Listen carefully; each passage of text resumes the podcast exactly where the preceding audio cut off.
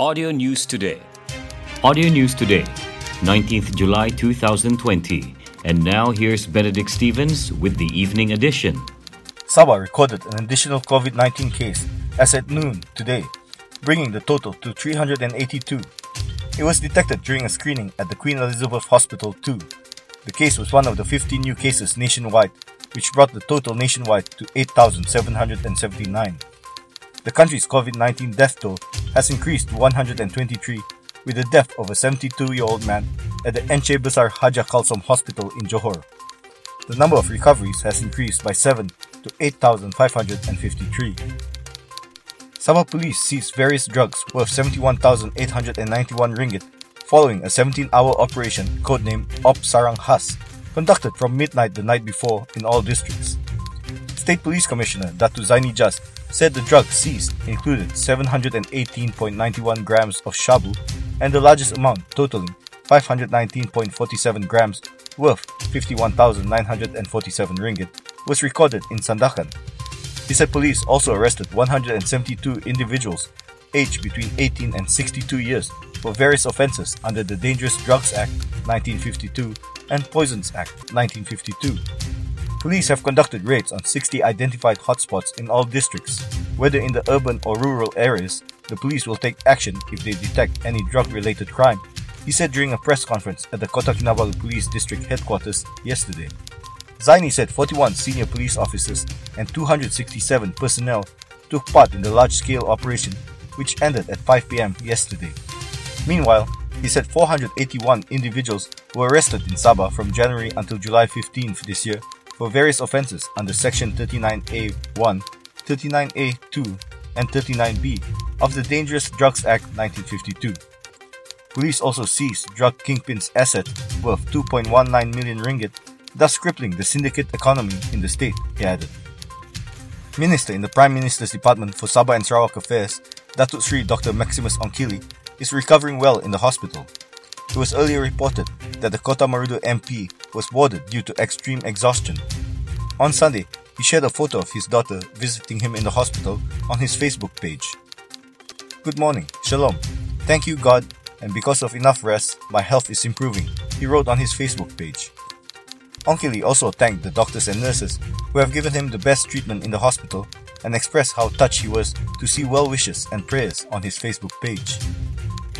Chief Minister Datuk Sri Mohd Shafie Apdal said he agreed with Sarawak that one-third of the parliament seats should be represented by the two Borneo states. The seats were held by Singapore before it left the Federation in nineteen sixty-five. Fifteen parliament seats of Singapore were moved to Peninsular Malaysia, with Sabah and Sarawak not getting an increase in their representation following Singapore's exit, he said after launching the Mesillaw Food Production Park in the Kundasang Highlands, about eighty kilometers from Kota Kinabalu yesterday. Sarawak Deputy Chief Minister James Masing on Friday urged Sabah to work together in efforts to reinstate parliamentary representation from the two states to one-third in the two hundred twenty-two seat Dewan Rakyat.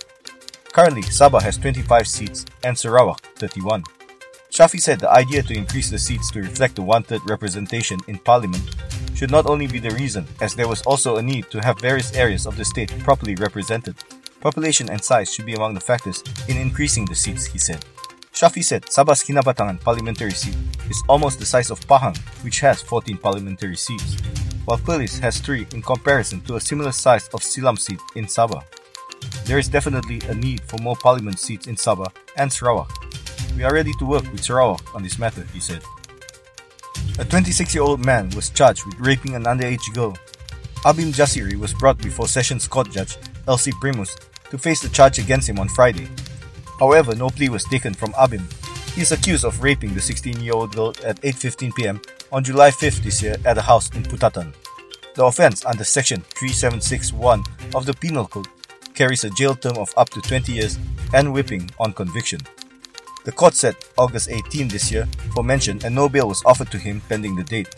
Earlier, Deputy Public Prosecutor Rustam Sanip informed the courts that the chemists and medical reports are not ready yet and asked for another mention date. In another court, Abim was jailed three months for entering the state illegally. Sessions Court Judge Azrina Aziz meted out the sentence to Abim, who admitted to entering the state without any document. Meanwhile, two men were fined for selling and having products containing poison without license. Abdul Ghaffur Hassanuddin, thirty-five, was fined two thousand ringgit or two months jail for having seventy-five products containing nicotine, which was one type of poison listed in the first schedule of Poisons Act nineteen fifty-two.